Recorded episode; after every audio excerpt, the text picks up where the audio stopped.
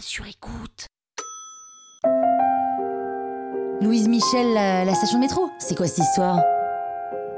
Vous écoutez Krusty History, le podcast qui vous raconte les histoires de l'histoire.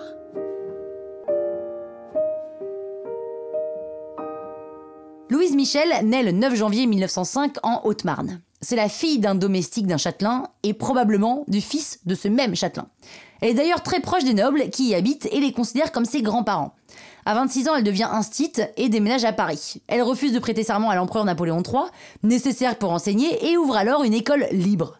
Elle veut enseigner à tout le monde, ouvriers, filles, garçons, tout le monde. Et à côté de son boulot, Louise Michel écrit des poèmes sous le nom d'Enjolras et fréquente les milieux révolutionnaires pro-république.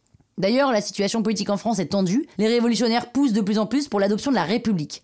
En 1870, la guerre franco-prussienne éclate, Napoléon III est capturé, l'armée prussienne envahit la France, l'Assemblée générale en profite pour déclarer la République en France et proclame la lutte contre les Prussiens. Louise Michel devient présidente du comité de vigilance des citoyennes. Les Prussiens envahissent la France, mais Paris résiste. La ville est assiégée et affamée, mais Louise ne se laisse pas faire. Elle est ambulancière, combattante et crée même une cantine pour ses élèves.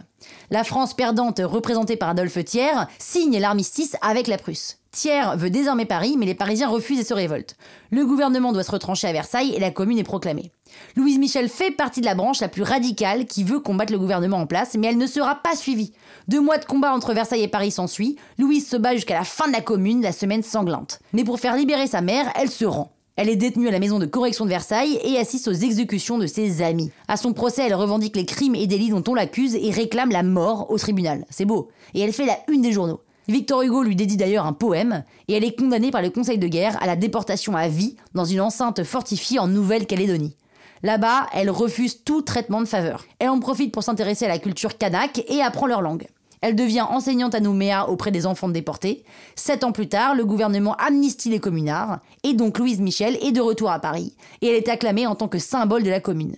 Elle reprend alors son activité de militante anarchiste, et se retrouve souvent dans des manifs qui tournent mal et fait quelques séjours en prison. Avant-gardiste, elle se prononce contre la peine de mort et pour le droit des femmes. En 1888, après un discours, un pro-royaliste lui tire une balle dans la tête et elle n'en meurt pas, non Elle gardera cette balle logée dans son crâne toute sa vie. C'est seulement 17 ans après cet événement qu'elle meurt à Marseille, de mort naturelle. Truc de ouf quand même. Croustille, hein? La toile sur écoute.